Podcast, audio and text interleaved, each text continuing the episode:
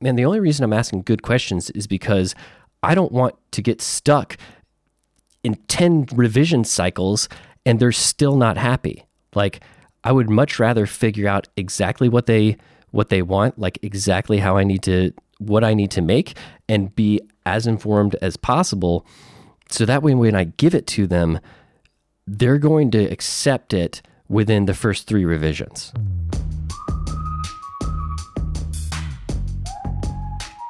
Hey everyone, and welcome to No Fat Cats, where we help high performing creative teams get even better. I'm your host, Wesley Dean. Welcome to episode 20. In this episode, I talk with Bryce McNabb. Now, Bryce has won three regional Emmy Awards and two Automotive Communication Awards for his documentary style marketing videos. Now, Bryce attributes a big part of his success to understanding the seven basic story plots that we all tell.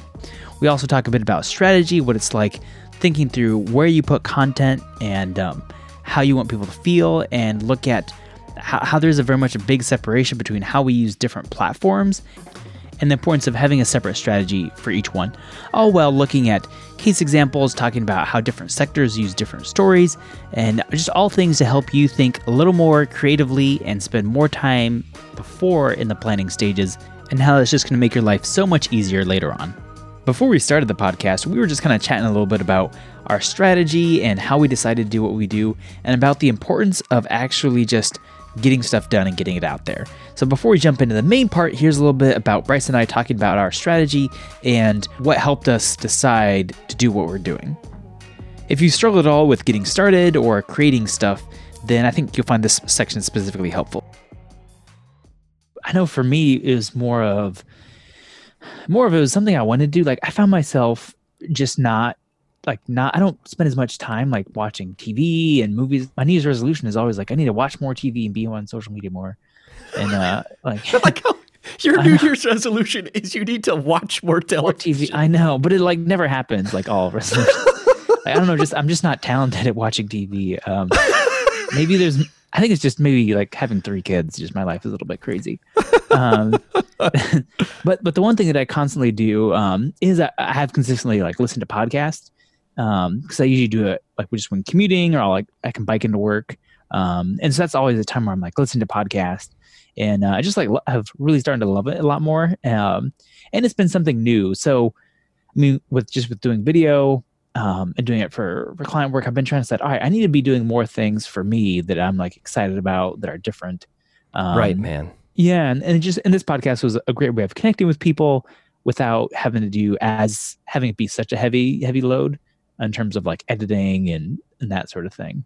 Right. Um, Absolutely. Um, and so, yeah. And so I've been, I've been editing a lot, but then, so I, I started and then as a result, I ended up doing a podcast, um, for, for USAID in the fall, um, or I actually got paid to do a podcast. And so, so in some ways I kind of viewed it more as like a validator, like, yes, I can do a podcast and I've run one before. And, um, exactly.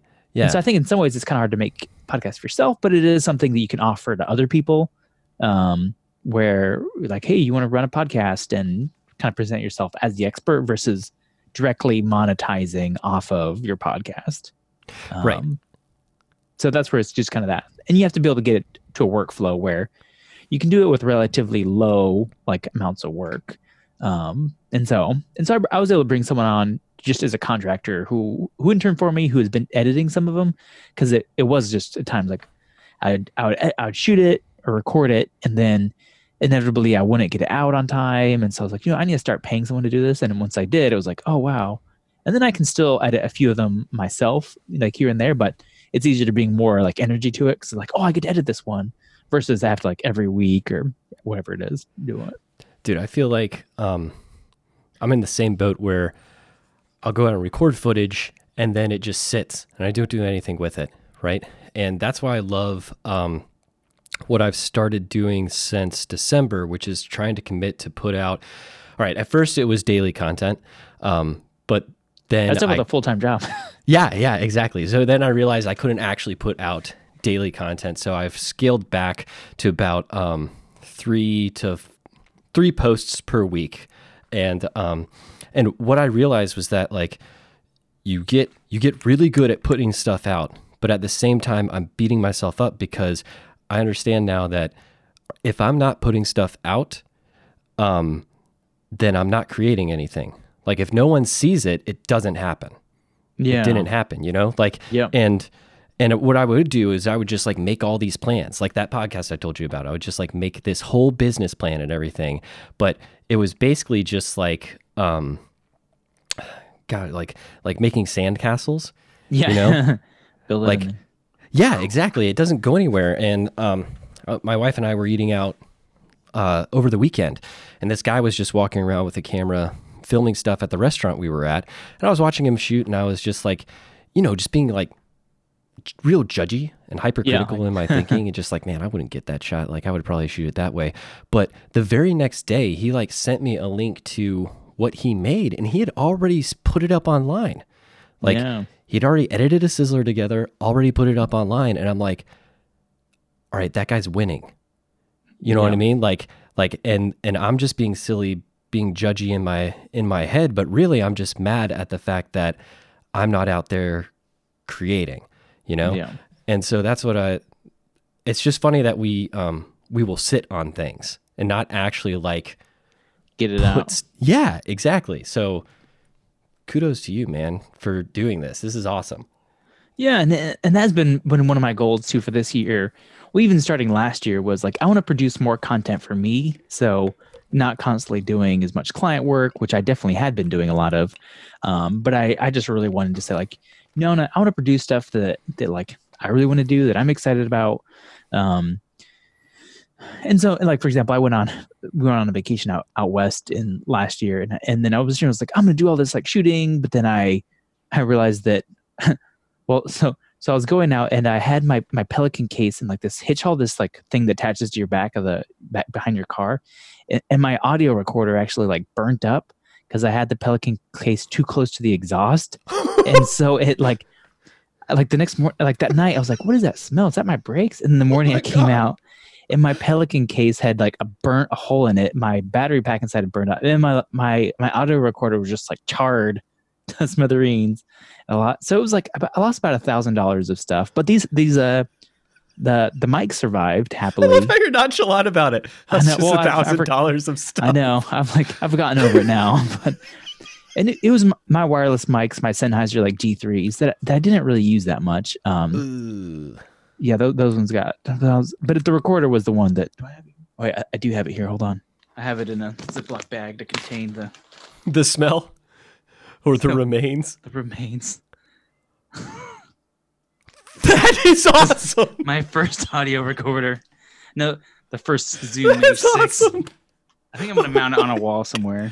The SD card's still in there. I think. You know how they do those um when someone dies, they'll put the roses in the glass box. Yeah. Yeah, you should put that in a glass box and just hang it on your, your All right, now it's time to jump into the bulk of the interview where we dive into the seven basic story plots.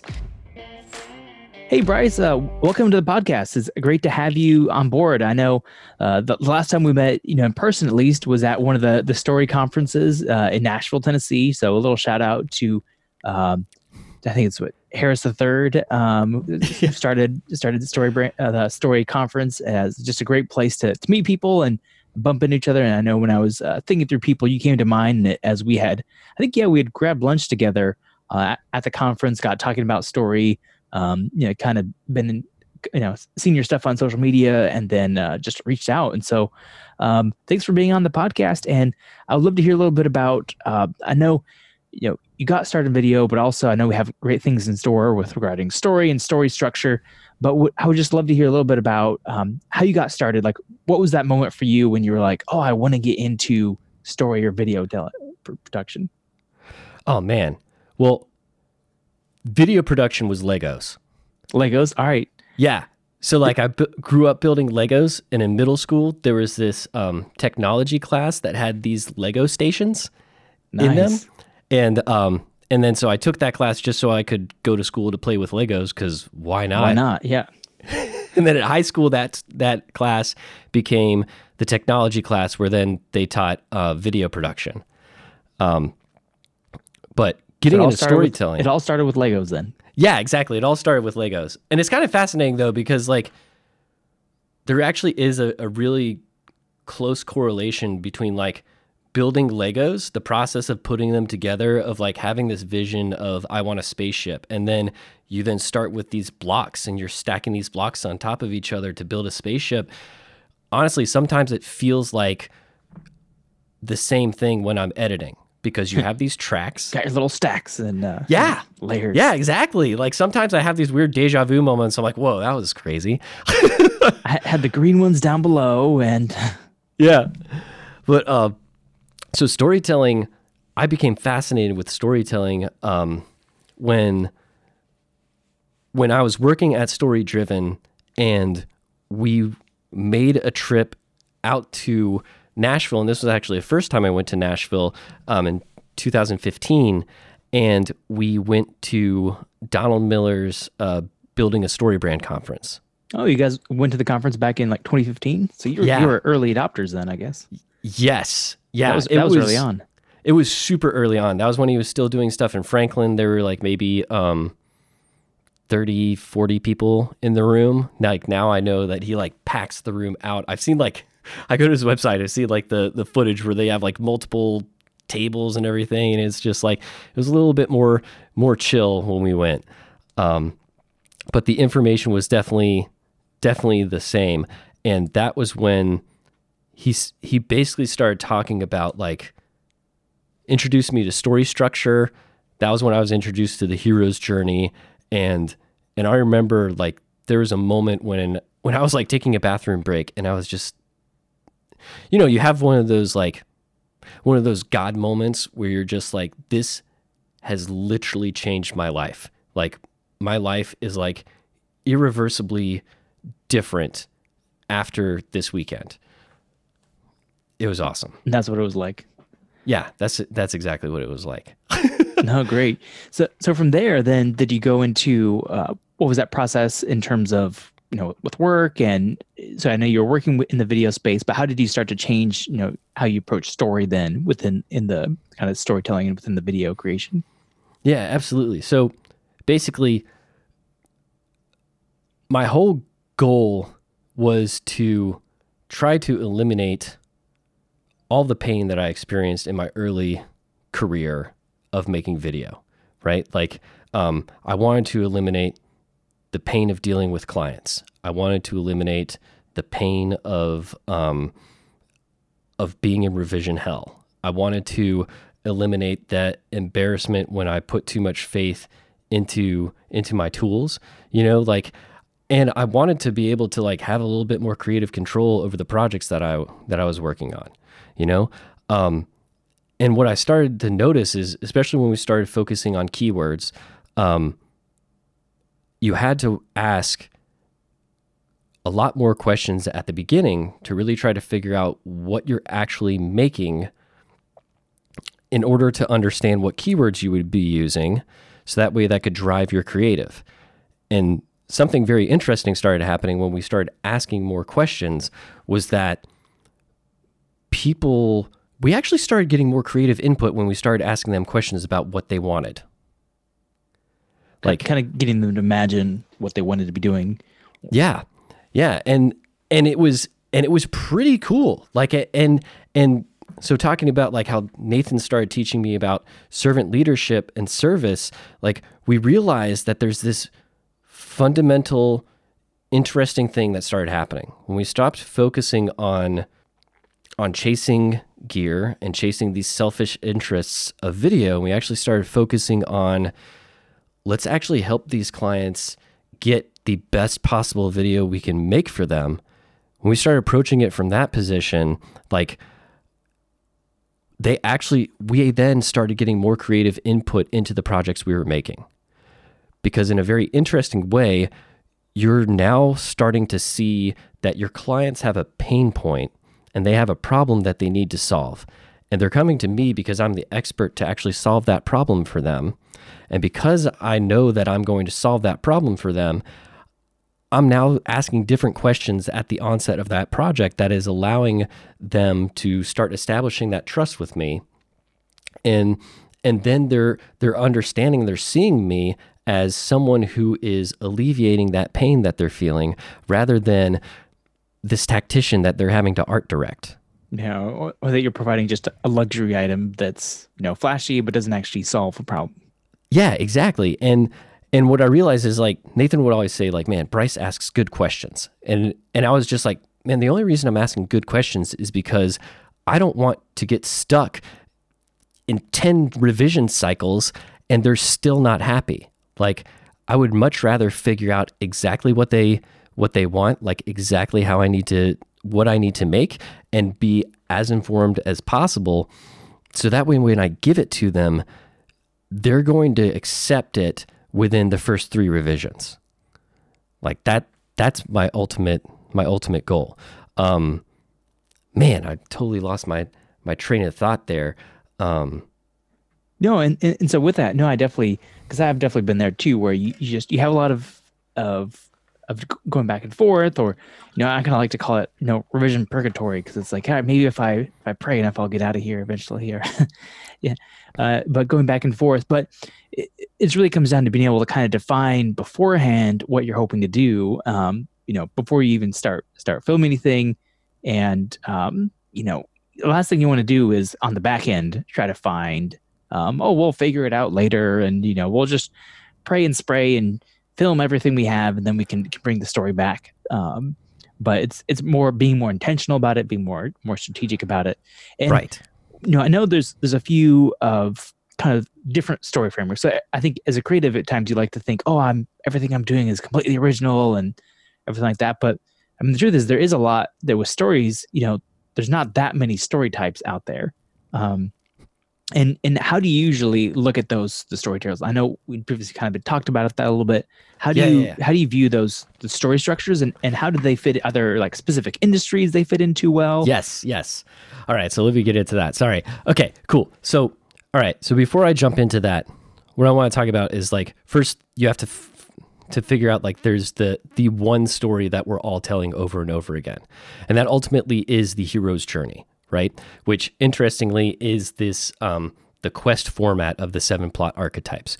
But you know the and and that was why Donald Miller's um, conference was just so awesome is because like I just realized that if I could templatize the approach, you know, like it would speed up everything. It would help us to make better decisions so that way we wouldn't have to reinvent the wheel every single time. And we could actually focus on making the best possible story that we could. We were working out of a co working space, and two doors down were these guys who were making couches, right? And they showed me their workshop. And in their workshop, they had made all of these custom templates to help them make this very specific couch. And I just like looked at that and I was so inspired because I'm like, if you can do that for physical products, why couldn't you do that for a story? For their digital products, yeah. Yeah, exactly. And and if you do it for digital, why not why not for a story? You know, I I trained as a painter for for like a couple years and and there's a specific process that the classical painters would use. So so I I had already understood that like you can apply process to the creative practice, right? And and then basically you just kind of go on autopilot so you can focus more on getting great shots um, asking amazing questions rather than this war that you have when you're at the edit right? And this is what i mentioned when we had our when we had our first call is that there's this moment when you're on the edit and you've been struggling for like hours trying to figure the story out and suddenly the story clicks right? And you get this surge of, aha moment. Yeah, you get this huge aha moment. You get this surge of just like, oh man, like it feels great, right? And and then you're like, oh my gosh, this is the best thing ever. And then everything starts going really fast. And I feel like psychologically, what we start doing is we actually associate that moment that it only happens in the edit room, right? And that was why when I was at the story conference and I had that that that this is amazing moment is because I realized that you can figure out the story before you get to the edit. That you can know the story before you get to the edit. You don't have to wait to the edit to know the story, which means that you can figure those things out before you start the whole process. Which means that whole moment of struggle doesn't need to be there. Yeah. That you know your you know your outline, you know your template before you ever get there. So so like once we went to to the story brand conference, this was when we started understanding, okay, this is this is what we're going to be using. This is the story. And it's basically how how Donald Miller sums it up is you have a a hero, right, who has a problem and he finds a guide who the guide is identified through empathy and authority, right? So it's someone you can trust and someone you can listen to because they've been there before, who provides that hero with a plan that calls them to action and which will end in either failure or success. And the ultimate conclusion is transformation of the hero, right? Yeah, it's that th- people want character transformation, or else why would you why would you watch it? Exactly. We we want to see transformation. We buy transformation in the products that we invest in. Like we're never really buying the product; we're buying the transformation that that product gives you. You know, like what, what is going to help you become? Yeah, like I bought this microphone specifically because I would become a podcaster with this microphone, right? Like like that was why I made that I made that gear choice. So so we we understood it's like okay, now we understand that these stories actually have a structure and and then as and I was I was then in a position of the the quote story mentor at Story Driven where where I was doing doing less of the less of the editing. I was more so guiding guiding our team on how to construct the stories which was phenomenal being able to like remove yourself so you could actually see. And it forced me to really start thinking about the decisions I was making as I was doing them. And what I realized is, is this thing that I would do when I would make music selections. I would find the emotional arc of the story. And, and I started understanding that stories actually had emotional arcs. And it became more obvious to me when I had to communicate that to to my teammate so that way they could see it for themselves right? And and so there would be moments where we would we would finish the the initial edit. And before I actually took this approach what would what I usually would do would would be I would throw I would find music first throw the music down then populate the footage on top of the music right? And try to and try to build the story that way. So what this forced us to do was you lay down the the interview first, right? You find the cadence, the natural cadence that the people have in their speech. It's what I call the inherent rhythm of the piece. Right? So you're looking for that inherent rhythm of the piece. You allow that to be to be the sort of the beat and that becomes your spine instead of your song. And then when you go to find the music, you want that music to really be the the salt and the spices. You want that, that, to that be the reflection. No. Yeah, you want it to be the flavor. You don't want it to be the the the meat and the potatoes.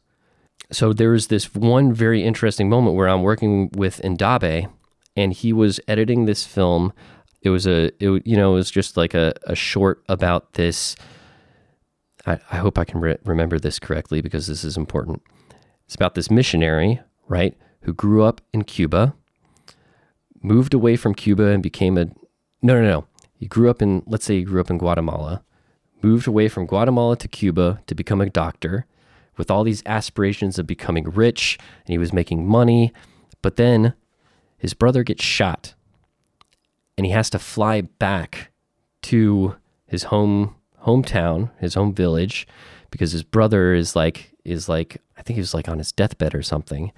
And I think his like brother's dying wish was for that guy to to help help the people in his village to use what he he had been trained to do in medicine to to help the village. And so then he ended up doing that. He ends up like setting up this this clinic there and helps everybody there. You know, thereby finding that this this this more like inner spiritual fulfillment as opposed to chasing after these the material things.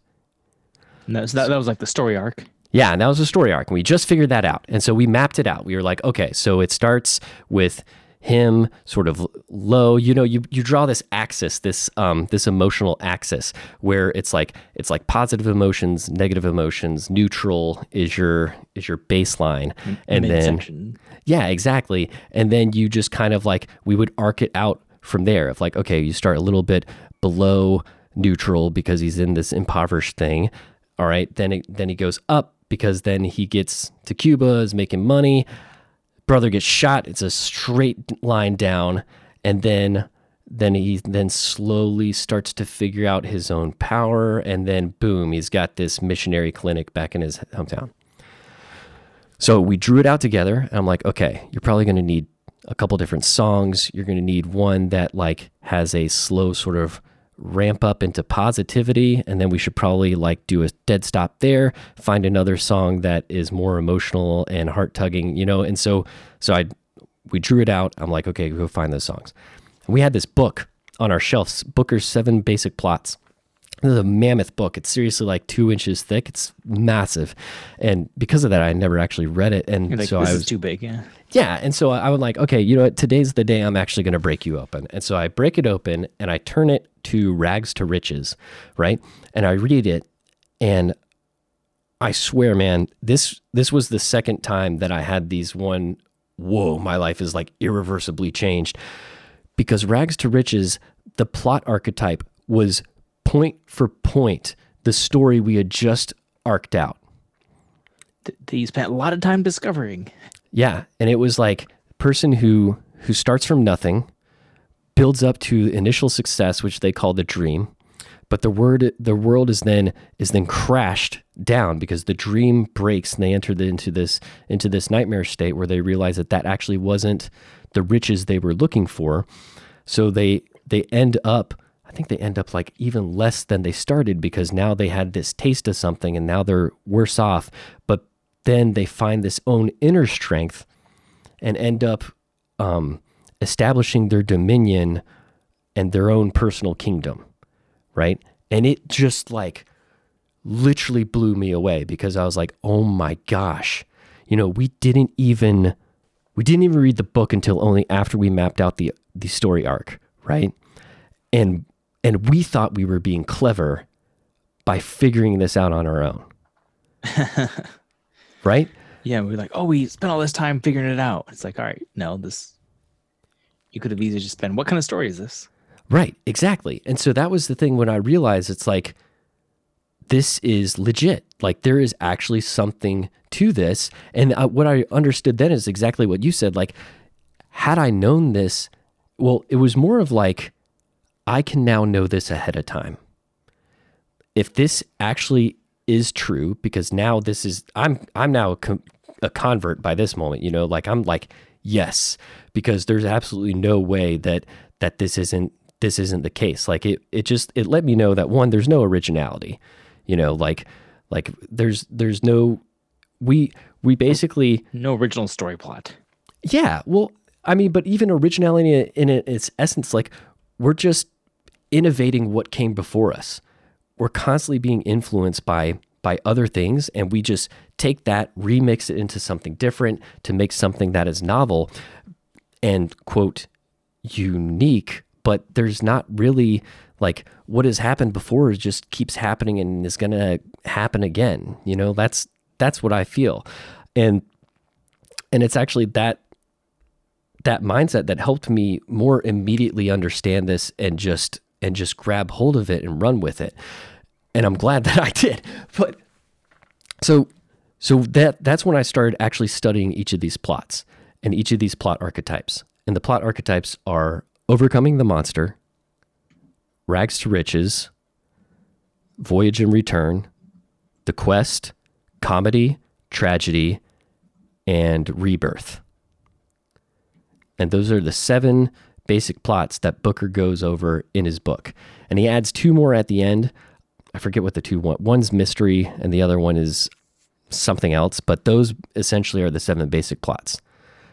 And that was just like that just that was game changing to me. Just because I realized that this legit now seriously changes everything because now I don't now it's not just oh let's try to figure out the themes of the story let's try to focus on keywords now it's literally like I just need to figure out what story plot we're telling and once I can figure out what story plot we're telling I know what questions to ask in the interview you know like you can then understand how you want to shoot it because you know like what you need them to say to tell you the best story.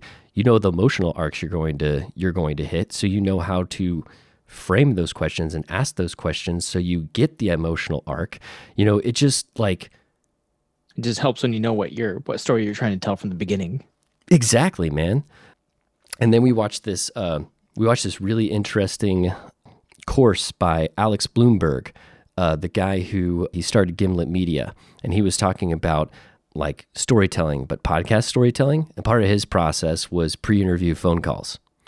And so I saw that. I was like, well, that's smart. yeah, definitely. Yeah, we should be the, adding that in. so we started adding in pre interview phone calls because then that helped us understand, like, okay, now we're getting not only are we building rapport with our with our story subject and we're we're establishing that that line of communication and that trust with them. But we're also now being able to figure out, like, I can figure out in more detail exactly what story I'm going to tell without having to get them to tell me their entire story on that pre interview phone call.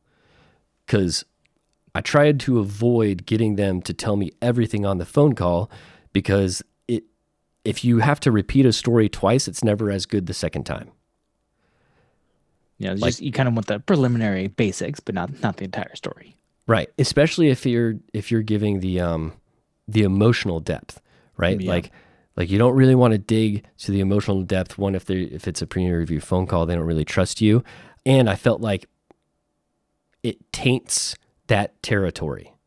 So next time you go in there again, it's tainted, and you're not going to get that that raw vulnerability that you would that you could have possibly got if it's the first time you've actually asked it.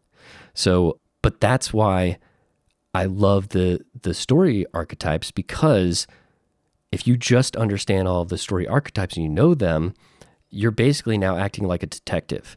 You don't need them to tell you their entire story because you can kind of one pick up from things that the client has told you about them and then two help to flesh in certain details about their story to really make sure yes, this is a rebirth story.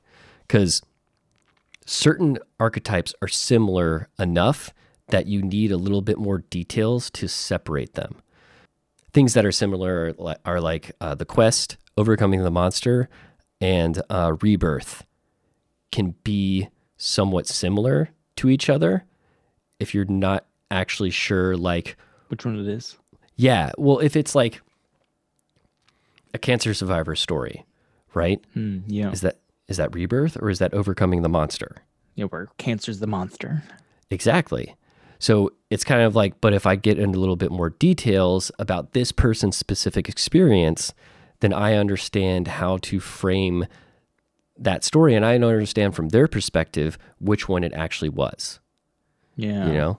Whether to them it felt like because that's that's a good way to look at it is is figure out to, in their mind psychologically? Did it feel more like cancer was this this monster, or did it feel more like them becoming a new person, but not not so much facing this this giant monster? Yeah, man, and that's what actually you brought up a really really big thing there. The the phrase like figuring out from their mind. What I understood is like story is empathy. That, like that connection. Absolutely. I mean, it's what connects us. There, it was really interesting. We did this um, we did a story about autism research, and when we researched autism, you know, one of the things you you uh, one of the things I learned was that they have a hard time engaging and relating to other people, right? And interestingly, their their story and their own personal identity, like they have a hard time formulating that compared to how we're able to formulate our own story. So so it was really interesting how like stories not only connect us, but but they're how we relate to each other. They're how we form our own identity and how that identity is is defined in relation to other people. And it's all like it's all empathy. Like to the degree that you can empathize with someone is is the degree at which how great you, of a storyteller you can be. That that ability to connect and feel what they're feeling. Right.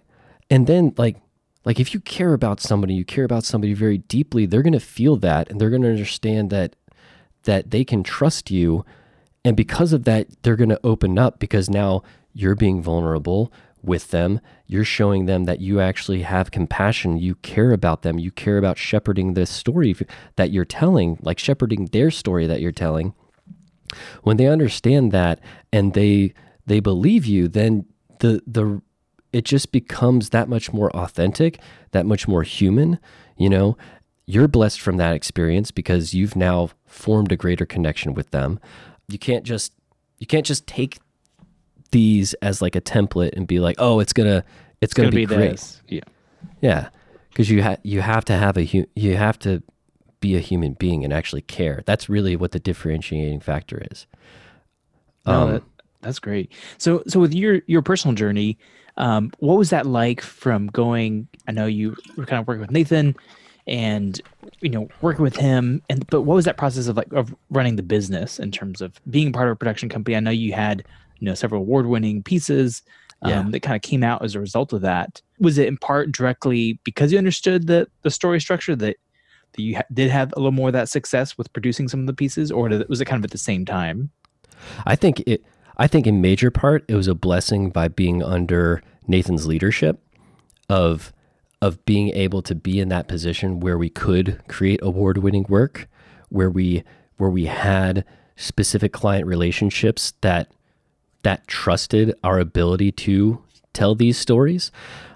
And then I feel like the process that we created really allowed us to hone and focus in on these stories specifically so that way you know we were able to to gain the trust that we need to gain and to and exactly like you said like understand and be laser focused in on exactly what the story is that we're trying to tell which allowed us to do that so this is one thing that i found was like super fascinating was that from a marketing perspective right which i feel like all of us are working in marketing. It's how we're able to do what we what we do. We're B two B business vendors, you know, and we Definitely. We're servicing our clients because we're helping them tell their stories so they can build awareness and or um or generate sales or whatever. So what I what I found super interesting was not only are we telling the same stories over and over and over again, but certain industries gravitate towards certain story archetypes and they they kind of favor certain story archetypes over others. So even though we we tell the same seven stories all the time, it's really the same six archetypes are really the only ones that we use from a marketing perspective. It's very rare you're going to use a tragedy, right? Yeah. Unless of course you're doing like a political hate ad or something. that would be, be an example. Yep, I can see that. Yeah. So like, okay, healthcare, for example, we just went over the three from from healthcare. So healthcare really liked using rebirth. I feel like that was like one of the biggest ones was was rebirth for healthcare. Overcoming the monster was a really close second.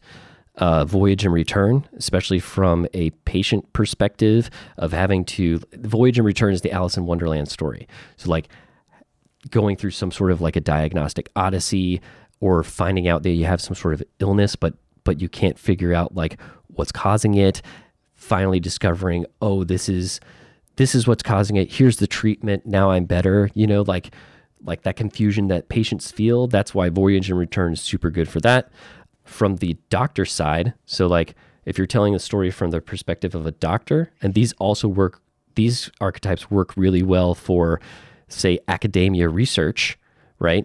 Uh, the quest, that's a that's a big one that they love because that's the the hero is chasing this treasure and knows exactly what he's going to go get. And so he goes on this journey to to find this treasure, encounters a bunch of of obstacles along the way, gets a bunch of uh, uh, friends to help him. You know, his the the the other doctors and and scientific minds that add their insight to the problem and then they they get it right they Yep. they get this this magical trinket that they're going after so so that was what i found interesting is like if you actually study these these things you can actually understand like oh this is a this is a story about a startup most likely we're telling a rags to riches we're either going to be telling a rags to riches or a Or tragedy. quest In that case, they don't have any money, so you're probably not telling the tragedy. we're going to bring that one back in gonna, gonna bring it back in, yeah. so yeah so the so i i also found that that was like super fascinating. So if, like to your listeners that's why it's it's that's why i i love these things is because they really help you make these snap decisions about it. And it's more than just the book. They actually did a research study. It was researchers from the university of vermont and these guys out of a university in australia where they actually hooked people up and mapped their emotional state as they read several stories. And they deduced not seven, but six emotional arcs that that they were literally able to measure. Based on n- neuroscience. Mm-hmm. Exactly. Kurt Vonnegut also figured this out too. He's got a really funny video on YouTube that I'll send you the link to where he he just draws on a chalkboard the different arcs of of famous stories. He draws five like four of them. No, you know that yeah, that's helpful to kind of understand the the how the different types of stories uh, do come out in several industries, and how just kind of being aware of that beforehand uh, can be can, can definitely be ex- extremely helpful. Right, cuz you can All right, if you know it beforehand, you get to re- reverse engineer all of your questions. Right? Yeah, so you're not trying to stab it in the dark, hoping you can come up with what someone's story is, but you can actually know this beforehand and kind of engineer them to, you know, all right, well, we need to understand. We're going to start off with what they want to accomplish, or where they're going, or you know, what is it that they're facing. Exactly. And then the really cool thing was not only can you reverse engineer the the questions so that way you understand, okay, these are the right questions I want to ask, but now that you've got them basically outlined out, I would go one step further and arrange my questions and ask them in a specific order in the interview. So that way I could start that way I basically turned my interview into a story arc in and of itself. So I would make sure that the interview would start on a very positive note, slowly take us into an, a deep emotional space, and then bring us out into a more positive space. You don't want to like end the interview Yeah. with, with him in tears, be like, all right, thanks for talking. Thanks for talking. Yeah. Yeah. Appreciate you great. bearing your soul to me. Have a good one. You Have know, a good that- one. Yep. that would be awful. So, um, so that was so that was like really cool because you could go in being like, okay, this is exactly what we need to grab, and then that then since you know, you know what they're going to be talking about, so you can be more intentional with like the shots you're going to grab, but you also now know like, all right. This footage is going to happen at this moment of the story, and they're going to be our audience is going to be they're going on this emotional journey with us because that's the ride we're taking them on. So we now need to shoot this stuff in this specific way so that way it communicates that emotional flavor. Yeah, definitely. So if you see see like well and, and like a lot of documentary scripts you'll have the the it'll be two columns, right? Or two is that columns? Are the vertical ones columns? Yeah, columns. Yes. Yep. So you've got the AV side of your script.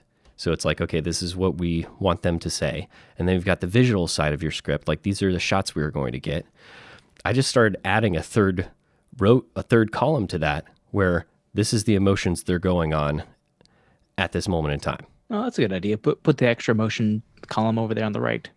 Yeah, exactly. And then you you show that to a client, they're like, "Whoa, that's amazing," you know. And especially when they when they actually can then see that too, and and then they realize like they literally delivered on what they said they were going to deliver on. And you're like, yes. Yeah. And it's like, yeah, because there's a inherent structure to this. There's almost like a physics to this stuff. If you can literally design it that way, so that way you're no longer trying to fight that in the edit, you're just making sure that you're making that unfold in its most natural way. No, well, it sounds good. I mean, it has been great talking with you, Bryce. And so I know you said you are starting, uh, you know, own agency, and so you said Nabisco Workshop, Nabisodic Workshop. Nabisodic. Okay. So Why I think what's because being late? because I'm a ding dong and and I put and I made a complicated word, but um. So I've actually I've actually been going into YouTube into the YouTube tags and um and tagging it Nabisco Workshop in case someone accidentally searches for that. so like yeah, so you find me on Okay. yeah Nabisodic. It's McNab plus episodic. So N A B I S. Nabis. Hold on, I can't even like spell my own thing. N A B We'll- have in the show notes. O D I C. Yeah, workshop. All right, sounds good. And, and do you find are you putting most of your content there on on there LinkedIn or what what platform do you find you're putting most of your stuff on? So I'm on Instagram, LinkedIn, and YouTube right now. Okay, great. Yeah, so I'm trying to do I'm trying to practice a um a multi-platform content approach as a sort of like meta um meta proof of concept that I can then show show other people. It's like, hey, this is this is what I'm talking about. You take one one video but then you optimize it for your various platforms. Yeah, in, in different ways. Yeah, exactly.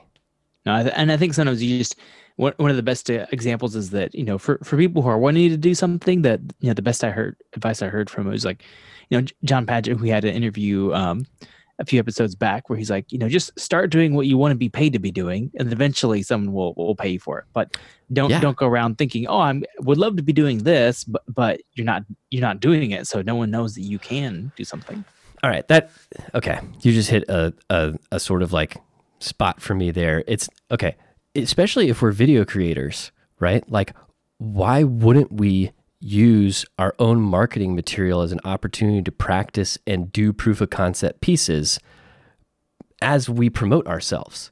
You know, it's it's funny to me how few of us will actually like put in the time and effort to create something for ourselves for ourselves yeah. And it, the, the cool thing is it's a meta project. It's both spec work as well as marketing material. You know, like it doesn't make sense why you would ask the client to put up all the risk without them seeing that you can actually do something. So, with the last part of the podcast, we're going to jump into a little more content strategy, specifically talking about LinkedIn and how it really is an underutilized platform that has a lot of potential. So, so I'd love for you as you think through your strategy, like what has been your your personal strategy as you're kind of branching out, making the company. Where have you found that you tend to to focus your efforts? So Gary Vaynerchuk, he has been talking about going on LinkedIn really hard, right? So my initial strategy for my agency brand was let me do a giant LinkedIn campaign, right? And then and LinkedIn would be the core focus of that and then I would cross populate other platforms like Instagram and and YouTube. But my big push would be LinkedIn because it's all the rave. And what I've noticed was that I have not been getting much engagement at all from my posts as a brand. And um and then what happened was Gary Vaynerchuk just posted a post recently about Kobe Bryant's death, right? Which is I mean, I'm not a basketball fan, but that stuff like really Yeah, it, it really hurt. Just it wasn't just him, it was his daughter, you know? yeah, yeah. No, absolutely, just tragic. So like I'm waking up my son at on Monday morning and I'm literally like tears in my eyes waking him up because just the thought of like going on my commute and never making it home was just way too much for me to handle. And and so I post that. I comment, I reply to his post and I comment that and that comment got like 25 likes and like four people connected with me after that comment and it like exploded. I'm like, I had, I was not, that is not what I was trying to do. Right. So the insight I gathered from that, and it, it so one thing, it irritated me first off because a comment on someone else's post is getting more engagement than two months of daily content from my own personal, from my company brand. Right. So like those things are getting like maybe it's it's getting one like every time because my cousin is super supportive of what I'm doing and he likes all of my stuff, right? And Yay, thank you, cousin. yeah, exactly. And then it's like, but what I realized in that moment was like LinkedIn, it's it really it's about user intent, right? So like people are coming on LinkedIn, they're not coming to engage with a brand. They're coming on LinkedIn because they want to engage with another human being. I think they actually want to have a genuine connection, not just a LinkedIn connection. And and the fact that I was vulnerable, they they responded immediately to that vulnerability and and and it created this this like whirlwind of support, right? And so that that was my immediate insight. And now I'm switching my strategy from let me build up my agency brand on LinkedIn to let me build up my personal brand on LinkedIn and and let me just be my genuine authentic self because I now think that people are there to really connect with other people and I'm going to now be be focusing more on developing my my brand on Instagram and YouTube which is where when you go to those places you actually want to engage with brands on Instagram and YouTube because those are those more those are the more polished platforms. Um, have you seen the Dolly Parton challenge memes going around lately? Uh, no, I haven't. Uh, probably because I haven't spent enough time on social media. But ah, okay. So that, all right, that is a fantastic case study for for you to study because what it does is it has this quadrant of photos. So Dolly Parton challenge, bring that up right now so you can you can get a pretty interesting um, view of it. But what I love about that is it gives you a snapshot insight into the different social contexts of the different social platforms. And that's why they're funny because they have like the picture of LinkedIn, Facebook, yeah. Instagram, Tinder, right? And so yep. LinkedIn is like this headshot, you know, clean looking. Instagram, I mean, Facebook is like this grungy, I'm it, taken on a cell phone, I'm with my family photo, or am I, I'm still in my pajamas photo. Um, Instagram is like this hyper polished, glossy photo that is like super ticky tacky fake but looks beautiful and then tinder is like yeah. put some clothes on you know and and so but that snap judgment that's why it's funny because it's telling you these truths of how people what people are expecting to see on these different platforms which yeah. is why we can't make videos for a single we can't just make a single video anymore and expect that that's going to work and our and that they're going to work on all these different platforms because that video is not going to get the engagement that it's going to get. And no, so definitely. And so context is everything and that's why you have to understand like what and that's why it helps on the on the um, content strategy aspect. Is you've got it. We have to study this because we have to be almost like ethnographers, anthropologists, right? Yeah, definitely. About these different platforms and give people what they're expecting. Otherwise, you look like a guy wearing a suit to a cookout if you're trying to put put one content for one platform on another platform and thinking it's going to work. No, it, it definitely just come across really really weird. Yeah, super weird. But you have to look you have to allow yourself to look stupid so you can start figuring this out so you can start testing things to to then understand what's actually going to get the most traction. No that that definitely makes sense but being able to understand those things um you know behind the scenes and even it is interesting with with the challenges seeing how facebook is like a lot more like oh family shots or you know which is definitely how i've tended to use it more where you know that's where I, family is on you know facebook more and um but linkedin is more like all right how do i view it more as that carefully polished group and you know what that looks like. Right. And so so that you actually brought up good things. So now what I realized is I haven't started I haven't started my Facebook strategy yet because I was still trying to figure it out. But that's why it's like the beauty of this Dolly Parton challenge happening while I was while I'm now deciding what to do is I'm realizing because I've got a bunch of behind the scenes footage of me like putting this whole studio together that I filmed over the summer, but I haven't done anything with it yet. And I'm like, I think Facebook is a great place to put all of that content, all of that behind the scenes, like less polished, more real, more this is this is me with with the um like you know with the veil up, you know, whatever. So so that's helped me understand okay, let me put that stuff that stuff there, try that out, see if that works. Yeah, no, it's, it's definitely about figuring out that strategy, who you're trying to connect with, what you're trying to communicate, and um, you know, kind of kind of view that whole process.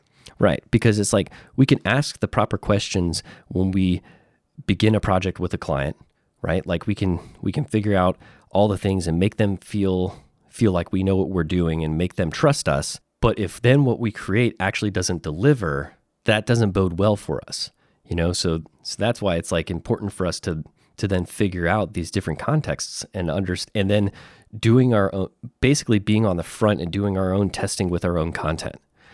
And but have fun with it, you know? Like I'm making poster designs because Yeah. it's it's hilarious and I and I and I think it's fun and it's like that sort of like rebellious um side of myself. I'm making these like anti corporate posters because I think it's funny and I know that everybody actually doesn't really enjoy the corporate bureaucracy anyway. So it's it's it's kind of like giving them permission to laugh at it too, you Yeah. know. So No, sounds good. Well, you know, thanks for, so much for that tip there in terms of just thinking through the, the platform and viewing that yes, you absolutely wouldn't want to put the exact same thing on all all platforms, but inevitably what people do is like, oh, well, we have this, and okay, I guess we should post here, and um, kind of do without really taking the time to think through, you know, what is their strategy, what does it look like, and you know, what what are they kind of hoping to to accomplish? Right, man. Um, Gary Vaynerchuk actually put out a deck. It was like a um, this like 270 page deck where he he kind of explains that and he talks about how he ch- he changes the copy he uses for different posts based on what platform he's in. So he'll Yep. use like more professional copy on Instagram and like I mean on LinkedIn and and more like laid back chill stuff on Instagram. It's pretty it's pretty interesting when you actually start thinking about it from that perspective of like oh yeah, I have to contextualize this to the different audiences. No, that's de- definitely very important, and I'll have to include that the link to the um in the show notes too. So Yeah, I'm gonna. Is there a way for me to like chat you stuff? There we go. Sweet. I'll probably just All have right. to send you an email afterwards so I can like send you all these links because I feel like I mentioned a lot of stuff. Yeah, I know. Yeah, well, well, thanks so much for for going through all those uh, steps, and thanks again for for being on the podcast. Yeah, absolutely, Wesley. All right, that wraps up another episode with Bryce McNabb. I know after our preliminary interview, I even started taking his the concepts of the seven basic plot structures and uh, taking it into account when looking through stories that I was producing, and already that has definitely made a, di- a difference in my life with just having that clarity of oh this is what i'm producing and this is how i want the story to go. And it's definitely made a big difference. As as creatives we definitely need frameworks in our lives. We need structure frameworks to help us be creative and not feel like we have to go all the way back to, to square one with everything. And understanding this from the very beginning is just so helpful also, I loved his his breakdown at the end with how he views content and the importance of just keep producing content. As his, the story he shared of the uh, being at the restaurant, seeing the guy shooting something, and being a little, you know, judgmental, only to realize that guess what? He was the one who was get, getting the content out there, who was was putting it out there, and it wasn't just sitting on a hard drive somewhere. And so, whatever you're doing, just start producing stuff, and whether you're an artist or, or whatever it is, start producing stuff, and uh, don't worry about it being perfect. Keep improving and keep doing iterations, but don't worry about having to figure everything out to begin with because at the end of the day, it's just get stuff out there, keep creating, and uh, keep doing amazing work. All right, until next time, have a great one.